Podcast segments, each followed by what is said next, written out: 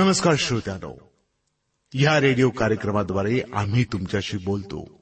तुम्ही आम्हाला पत्र पाठवता आणि आमच्याशी देखील बोलता. तुम्ही विचारलेली माहिती तुम्हाला आम्ही सांगतोच. त्यासोबतच खऱ्या देवाची ओळख करून देऊन आपला स्वर्गात जाण्याचा मार्ग सोपा देखील करतो.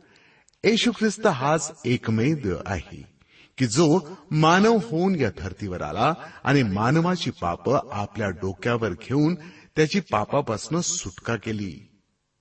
त्याची केवढी मोठी शिकवणूक की पापाचा अभ्यास करा पाप्यांचा नाही.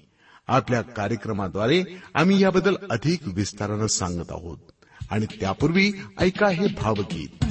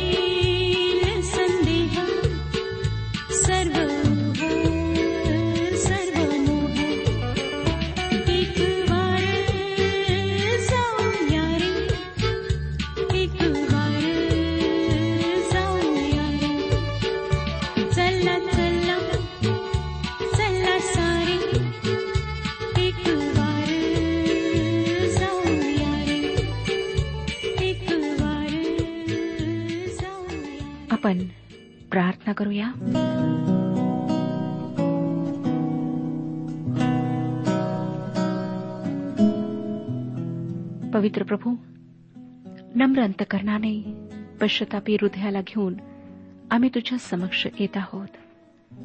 आम्हाला माहीत आहे की आम्ही चुकलो आहोत तुझ्यापासून दूर गेलो आहोत. आम्ही तुला दुखावलं. आमची क्षमा कर प्रभू. आमच्यावर दया कर. जर तू आज आमच्यावर दया करणार नाहीस तर आम्ही कुठे जाणार? आम्हाला कुठलाच आधार नाही आश्रयस्थान नाही. तुझाच एक सहारा आहे. दयाकर प्रभू. आम्हाला स्पर्श कर. आमच्यामध्ये जे काही शारीरिक विकार आहेत ते बरे करून आम्हाला स्वस्थ कर आरोग्य दे. जे लोक निराश आहेत जीवनाला कंटाळलेले आहेत त्यांच्या मनामध्ये जीवनाविषयी आनंद निर्माण कर. जीवनाची आवड तू त्यांना दे. ज्या कुटुंबांमध्ये आज भांडणं आहेत एकमेकांशी जे लोक बोलत नाहीत ज्यांचे संबंध बिघडलेले आहेत त्यांच्याशी तो बोल.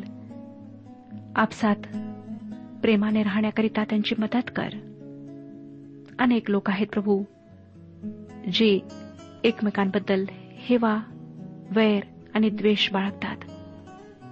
त्यांच्या मनातून ह्या सर्व गोष्टी तू दूर कर पवित्र आणि शुद्ध हृदय दे प्रार्थना हे त्या लोकांकरिता ज्यांनी अद्यापही ख्रिस्ताविषयी जाणलेले नाही. ख्रिस्त ज्यांचा अद्यापही तारणारा नाही हो दे प्रभू की आज त्यांची ख्रिस्ताशी ओळख व्हावी. सर्व लहान थोर लोकांना मी तुझ्या पवित्र हातात देत आहे आणि ही प्रार्थना तारणाऱ्या प्रभू यशू ख्रिस्ताच्या गोड आणि पवित्र नावात मागत आहे म्हणून तो ऐक. आमेन. श्रोत्यानो आज आम्ही स्तोत्रसहिता ह्याच्या आठव्या अध्यायाला सुरुवात करीत आहोत. तर जर आपणाजवळ जुना करार आहे तर स्तोत्रसहिता हे पुस्तक उघडा. आठवा अध्याय. देवाचे गौरव गाणे तो किती चांगला आहे हे इतरांना सांगणे त्याच्याजवळ आपली गारहाणे नेणे व लहान मूल जसे आपल्या पित्यावर भरोसा ठेवून निर्धास्त होते तसे देवाच्या कुशीत विसावणे या गोष्टी प्रत्येक मानवाच्या जीवनातल्या एक अविभाज्य अशा गोष्टी आहेत. आम्ही या गोष्टींपासून स्वतःला वेगळे करू शकत नाही आणि स्तोत्रसहित वाचताना त्यामध्ये आम्हाला आमच्या आंतरिक इच्छा संघर्ष भक्तिभाव यांचेच प्रतिबिंब दिसते. आणि देवावर मनापासून प्रेम करणाऱ्या त्याला अगदी जवळून ओळखणाऱ्या लोकांनी त्याच्याविषयी जे अनुभवाचे बोल या पुस्तकात नोंदलेले आहेत ते आमच्या जीवाला टवटवीत करतात. हे संपूर्ण पुस्तक ईश्वर प्रेरित असल्यामुळे त्याद्वारे देवही आमच्याशी बोलतो. म्हणूनच देवाच्या जवळजवळ सर्वच संतगणांचे हे आवडते पुस्तक आहे. आज या पुस्तकातील एका महत्त्वाच्या स्तोत्राचा आम्ही अभ्यास करणार आहोत. ते स्तोत्र म्हणजे आठवे स्तोत्र. हे स्तोत्र येशू ख्रिस्त तारणारा याच्या विषयी आहे आणि येशू ख्रिस्त पूर्ण मानव होता. मानव म्हणून त्याचा अंतिम विजय या सत्यांवर या स्तोत्रामध्ये भर देण्यात आलेला आहे. श्रोत्यानो काही स्तोत्रांना तारणाऱ्याची स्तोत्रे किंवा मुक्तिदात्या विषयक स्तोत्रे असे म्हणण्यात येते. कारण नवीन करारामध्ये प्रभू येशू ख्रिस्ताच्या संदर्भात ह्या स्तोत्रांमधली अवतरणे देण्यात आलेली आहेत. नवीन करारात तीनदा आठव्या स्तोत्रातील संदर्भ देण्यात आलेले आहेत. स्वतः प्रभू येशू ख्रिस्ताने यातील संदर्भ दिला. मत्ते कृष्णवर्तमान एकविसावा अध्याय येशू ख्रिस्ताच्या एरुश्लेमेतील विजयी प्रवेशाची नोंद करण्यात आलेले आहे. त्यावेळेस सर्वसाधारण यहुदी लोकांनी होसांना दाविदाच्या पुत्राला होसांना असे म्हणून येशू ख्रिस्ताचे स्वागत केले. तेव्हा शास्त्री व परुषी त्याला म्हणाले हे काय म्हणतात? ते तू ऐकलेस का? यावर येशू ख्रिस्ताने या आठव्या स्तोत्राचा संदर्भ देऊन काय म्हटले ते आपण मत्तेकृष शुभवर्तमान एकविसावा अध्याय आणि सोळाव्या वचनात वाचूया. मत्तेकृष शुभवर्तमान एकविसावा अध्याय सोळावे वचन येशूने त्यास म्हटले बालके व मुले यांच्या मुखातून तू स्तुती पूर्ण करवली आहे हे तुमच्या वाचण्यात कधी आले नाही काय? या ठिकाणी प्रभू यशू ख्रिस्ताने आठव्या स्तोत्रातील दुसऱ्या वचनाचा संदर्भ दिला व या संदर्भाद्वारे तुम्ही आपला धर्मग्रंथ नीट वाचा तेव्हा आपणास कळेल की ही लेकरे असे का बोलत आहेत. हे तो त्या शास्त्री पुरुषांना सुचवित होता. त्यानंतर करिंदकरास लिहिलेले पत्र पंधरावा अध्याय व सत्तावीसावे वचन यामध्ये या स्तोत्रातला दुसरा संदर्भ सापडतो. आपण पाहूया श्रोत्यानो करिंदकरास पहिले पत्र पंधरावा अध्याय आणि सत्तावीसावे वचन. जो पुनरुत्थानाविषयीचा अध्याय आहे. हे वचन सांगतं की तू सर्व काही त्याच्या पायाखाली ठेवले आहे. हे वचन आठव्या स्तोत्रातले आहे आणि ते येशू ख्रिस्ताविषयी आहे. अर्थातच हे स्तोत्र ह्या युगाच्या संदर्भात नाही ज्या प्रकारे पॉल स्पष्ट करतो. आठव्या स्तोत्रातले आणखी एक अवतरण इब्रीलोकास पत्र दुसरा अध्याय पाच ते आठ या वचनात पूर्ण स्वरूपात वाचायला मिळते. इब्रीलोकास पत्र दुसरा अध्याय पाच ते आठ वचने. ज्या भावी जगाच्या व्यवस्थेविषयी आम्ही बोलत आहोत ती त्याने देवदूताच्या अधीन ठेवली नाही. एकेकाळी कोणी अशी साक्ष दिली आहे मर्त्य मनुष्य तो काय की तू त्याची आठवण करावी? अर्थात मानव तो काय की तू त्याला दर्शन द्यावे? तू त्याला देवदूतांपेक्षा किंचित कमी केले आहे. तू त्याला गौरव व थोरवी यांनी मुकुट मंडित केले आहे. आणि तू आपल्या हातच्या कृत्यांवर त्याला नेमले आहे. तू सर्व काही त्याच्या अधीन त्याच्या पायाखाली ठेवले आहे. श्रोत्यानो एक गोष्ट या ठिकाणी आमच्या लक्षात येते ती ही की आज सर्व काही त्याच्या अधीन ठेवण्यात आलेले नाही.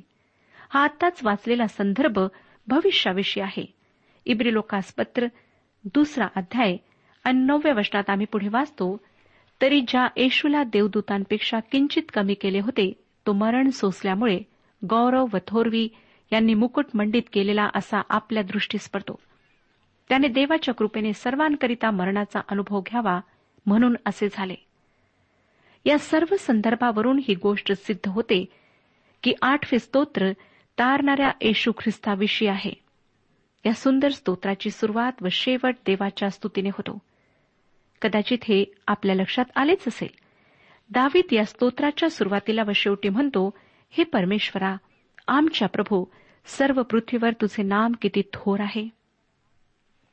श्रोत्यानो हे वचन मला नाही वाटत की आजच्या जगाशी संबंधित आहे. आजच्या जगासाठी देवाचे नाव थोर नाही. मला असे अनेक लोक माहीत आहेत की ते उठता बसता अनाकारण देवाचे नाव घेतात. देवाच्या नावाने खोट्या शब्दा वाहतात. आणि आजच्या माणसाने देवाच्या नावाची थोरवी गाणे तर दूरच राहिले परंतु देवाची तो आठवणही ठेवत नाही. तुम्हाला माहीतच आहे की मानवी जीवनात देवाचा हात आहे. परंतु रेडिओवर किंवा टीव्हीवर जेव्हा बातम्या सांगितल्या जातात तेव्हा एकदा तरी देवाच्या नावाचा उल्लेख आपण ऐकला आहे काय? आजच्या आधुनिक माणसाने तांदळातून खडा बाजूला काढावा तसे देवाला बाजूला काढून टाकले आहे. लोकांना आज सर्व बाबतीत स्वातंत्र्य हवे आहे.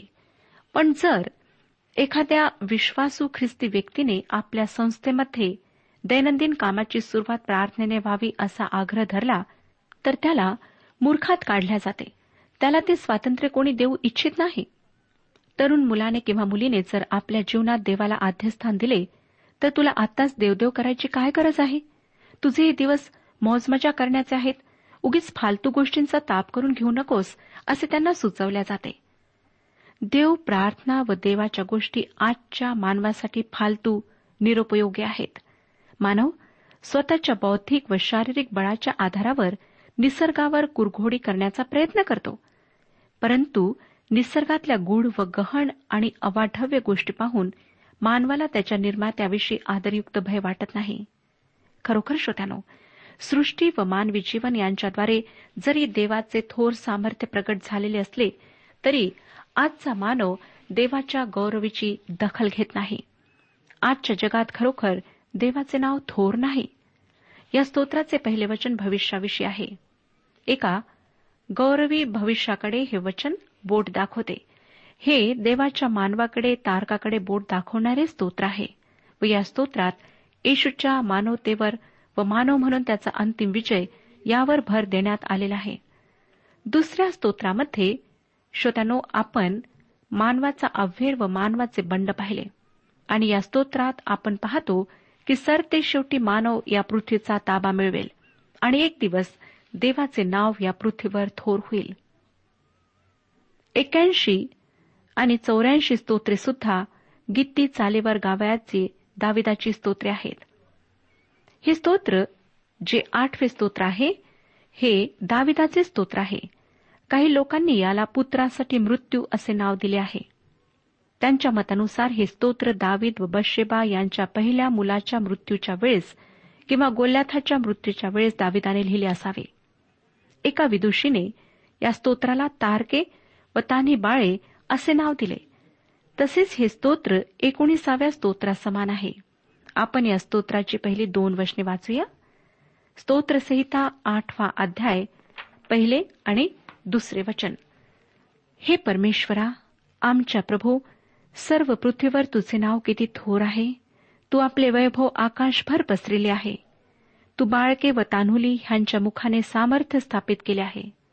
तुला विरोधी आहेत म्हणून आणि वैरी व सूड घेणारा ह्यांना कुंठित करावे म्हणून तू असे केले आहे. प्रभू यशू ख्रिस्ताने या पृथ्वीवर असताना ही गोष्ट अगदी स्पष्ट केली. मत्ते कृष्णवर्तमान अठरावा अध्याय आणि तिसऱ्या वचनात तो म्हणाला मत्ते कृष्णवर्तमान अठरावा अध्याय आणि तिसरे वचन. मी तुम्हास खचित सांगतो तुमचे मन वळल्याशिवाय व तुम्ही बाळकासारखे झाल्याशिवाय स्वर्गाच्या राज्यात तुमचा प्रवेश होणारच नाही. श्रोत्यानो जेव्हा त्याने एरुश्लेमेत मोठ्या विजयाने प्रवेश केला तेव्हा ज्यांचा विश्वास लहान बालकाप्रमाणे होता तेच म्हणाले दाविदाच्या पुत्राला होसांना आणि प्रभू यशू ख्रिस्त या पृथ्वीवर पुन्हा येणार आहे. तो मोठ्या विजयाने व सामर्थ्याने येईल व आपले राज्य तो स्थापित करेल. परंतु तोपर्यंत आम्ही लहान बालकाप्रमाणे त्याच्याकडे यायला हवे. प्रभू यशू ख्रिस्ताने आम्हाला सांगितले की नव्याने जन्मल्या वाचून स्वर्गाच्या राज्यात आमचा प्रवेश होणारच नाही. आम्हाला नवीन जन्माची शारीरिक नव्हे तर आत्मिक जन्माची गरज आहे व आम्हाला बालकाप्रमाणे साधा विश्वास बाळगण्याची गरज आहे. आम्ही आमचे विचार बुद्धिचातुर्य व शहाणपण यांच्या साह्याने देवाजवळ येऊ शकत नाही. त्यासाठी आम्हाला बालकाप्रमाणे विश्वास ठेवण्याची गरज आहे. एका वृद्ध देवभिरू स्त्रीची अशी गोष्ट सांगतात की तिच्या गावात पावसाळा असून सुद्धा पाऊस पडला नाही. दुष्काळाची भयान छाया त्या गावावर पसरली. गावातल्या लोकांनी देवाची पावसासाठी खूप करुणा भाकले कारण एलिया संदिष्टाचा देव ज्याने त्याच्या प्रार्थनेचे उत्तर म्हणून पाऊस दिला होता तो देव युगानुयुग सारखाच आहे असा या लोकांचा विश्वास होता. म्हणून त्यांनी प्रार्थना केली. ज्या दिवशी त्यांनी सामूहिक प्रार्थना केली त्या दिवशी या वृद्ध स्त्रीने आपल्या घरातली पाण्याची भांडी बाहेर अंगणात छपरावरून पाणी गळते त्या ठिकाणी आणून ठेवली. कारण गावात पाण्याचे फारच दुर्भिक्ष होते. तिने ती भांडे आणून ठेवली तेव्हा गावकरी मनातल्या मनात हसले. पण ती त्यांना उद्देशून म्हणाली आपण प्रार्थना केली आहे व आपला देव जिवंत आहे तो प्रार्थना ऐकणारा देव आहे. आज नक्कीच पाऊस येईल. आणि त्या संध्याकाळी त्या गावावर विपुल पर्जन्यवृष्टी झाली. श्रोत्यानो बाळकाप्रमाणे साधा विश्वास बाळगणे अशा प्रकारचे आहे. लहान मुलाने आपल्या वडिलांवर अगदी आपोआप साहजिकपणे विश्वास ठेवावा तसा आमचा देवावरचा विश्वास असायला हवा. आणि तसे जेव्हा होते तेव्हाच देवाच्या राज्याची रहस्ये देवबाप आम्हाला प्रगट करतो. आम्ही रात्रीच्या वेळेस आकाशाकडे नजर टाकली की चंद्र व ग्रहतारे यांच्या सौंदर्याने नटलेल्या आभाळाचे आम्हाला नवल वाटते. स्तोत्रकर्त्याला या दृश्यामुळे त्या चंद्र ताऱ्यांचे नाही तर त्यांच्या निर्माणकर्त्याचे गौरव करावेसे वाटते. व म्हणून पुढच्या वचनांमध्ये आम्हाला परमेश्वर निर्माणकर्त्याच्या रूपात दिसतो. वाचूया श्रोत्यानो आठवे स्तोत्र आणि तिसरे वचन. आकाश जे तुझे अंगुली कार्य व त्यात तू नेमलेले चंद्र व तारे ह्यांच्याकडे पहावे. तर या ठिकाणी तो म्हणतो तू नेमिलेले म्हणजे देवाने नेमिलेले असा त्याचा अर्थ होतो. परमेश्वरच या अखिल सृष्टीचा निर्माण करता आहे.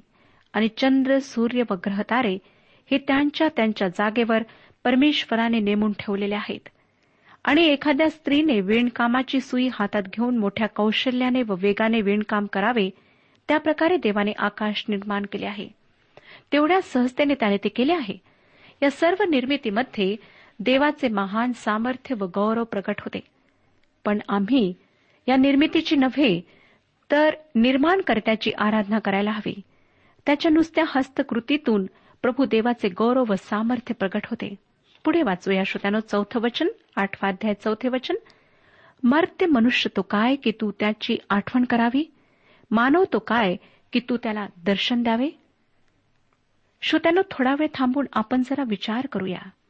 एकीकडे देवाचे सामर्थ्य व दुसरीकडे मानवी जीवनाची क्षणभंगुरता याचा आपण विचार करूया.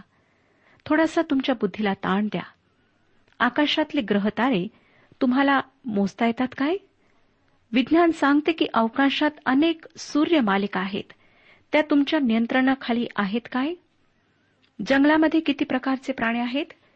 किती प्रकारचे कीटक आहेत? समुद्रातल्या माशांचे प्रकार किती आहेत? त्यांची प्रत्येकाची रचना आकार रंग किती वेगवेगळा आहे?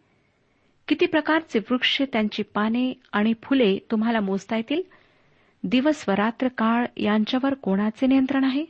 मानवाचे की तर कोणत्या तरी महान शक्तीचे? संपूर्ण सृष्टी अस्तित्वात कशी आली? विज्ञान सांगते की पृथ्वी पहिल्यांदा सूर्याचा भाग होती. ती सूर्यापासून निखळून पडली व ती थंड होण्यासाठी अनेक वर्षांचा काळ लागला. मग तिच्यावर जीवाची निर्मिती झाली. जर श्रोत्यानं पृथ्वी एक निर्जीव गोळा होती तर तिच्यावर जीवाची निर्मिती कशी का व्हावी?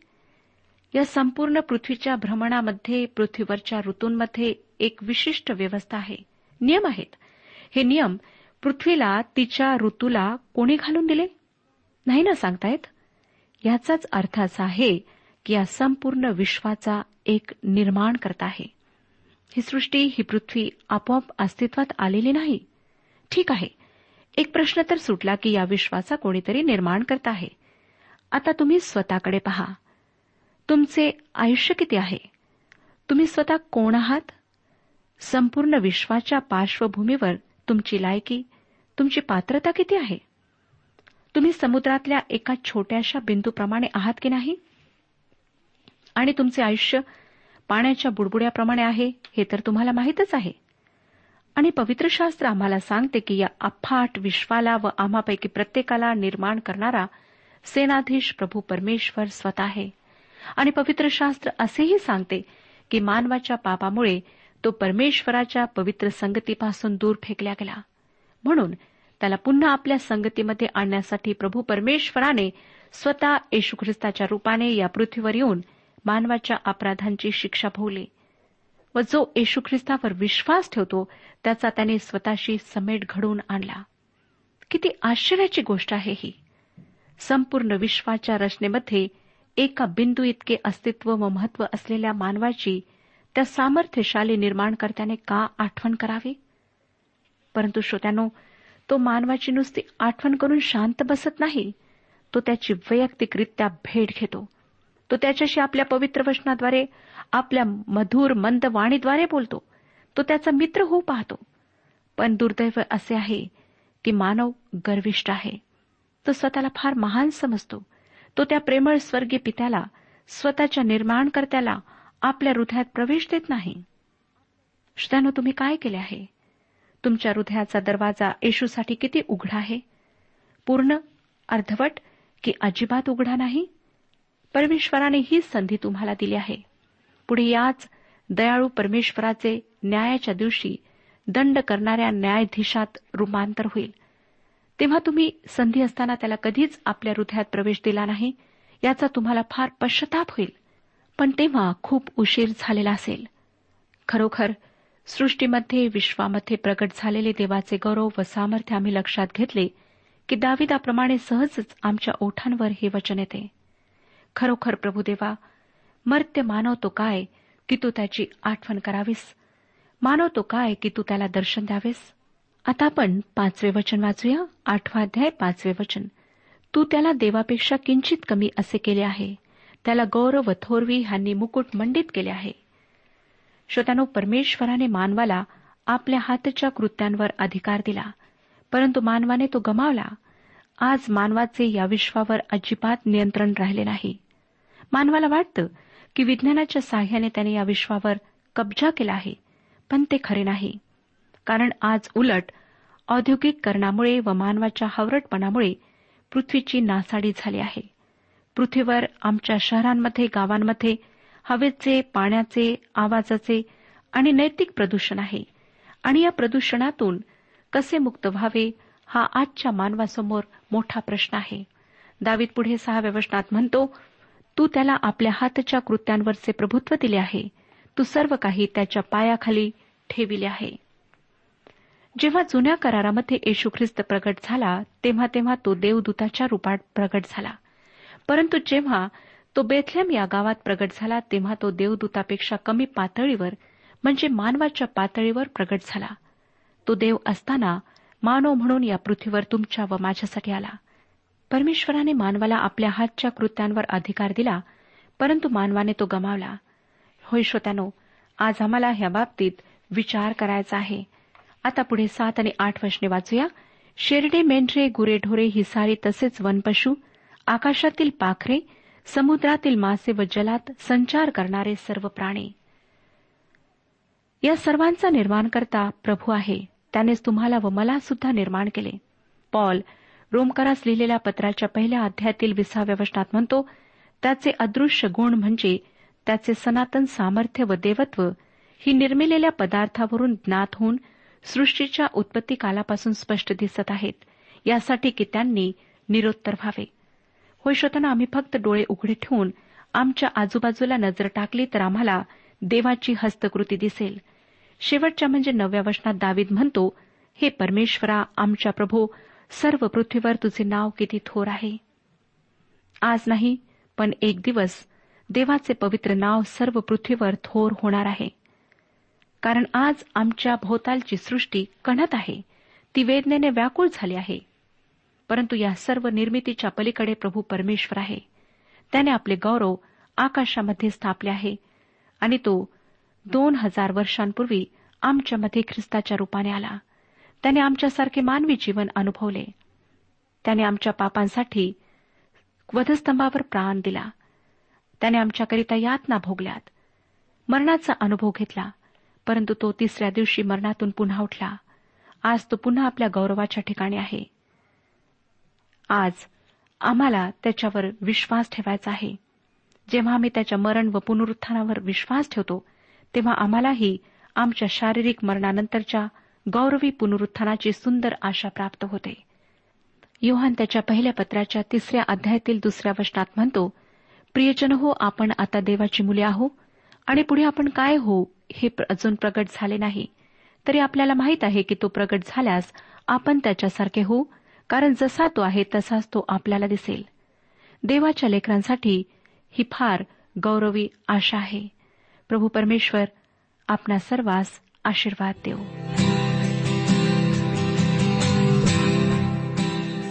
आजच्या उपासना कार्यक्रमात परमेश्वराच्या जिवंत वचनातून मार्गदर्शन आपण ऐकलं. आजच्या या वचनातून आपणास काही आशीर्वाद मिळाला असेल यात काही शंका नाही. हो जीवनविषयक काही शंका असल्यास किंवा काही प्रश्न असल्यास किंवा काही प्रार्थना निवेदन असल्यास पत्राद्वारे आम्हास अवश्य कळवा. आम्हाला अगदी आनंदच होईल. पत्र व्यवहारासाठी आमचा पत्ता लिहून घ्यावा. कार्यक्रम उपासना पोस्ट बॉक्स क्रमांक एक शून्य दोन बेजनबाग नागपूर पिनकोड क्रमांक चार चार शून्य शून्य शून्य चार. आमचा ईमेल अॅड्रेस आहे Marathi T T B at radio eight eight two dot com. Email address पुन्हा एकदा ऐका Marathi T T B at radio eight eight two dot com. बरं तर आता इथंच थांबूया कारण आपल्या कार्यक्रमाची वेळही संपत आलेली आहे. पुन्हा आपली भेट आपल्या पुढल्या कार्यक्रमात तोपर्यंत नमस्कार.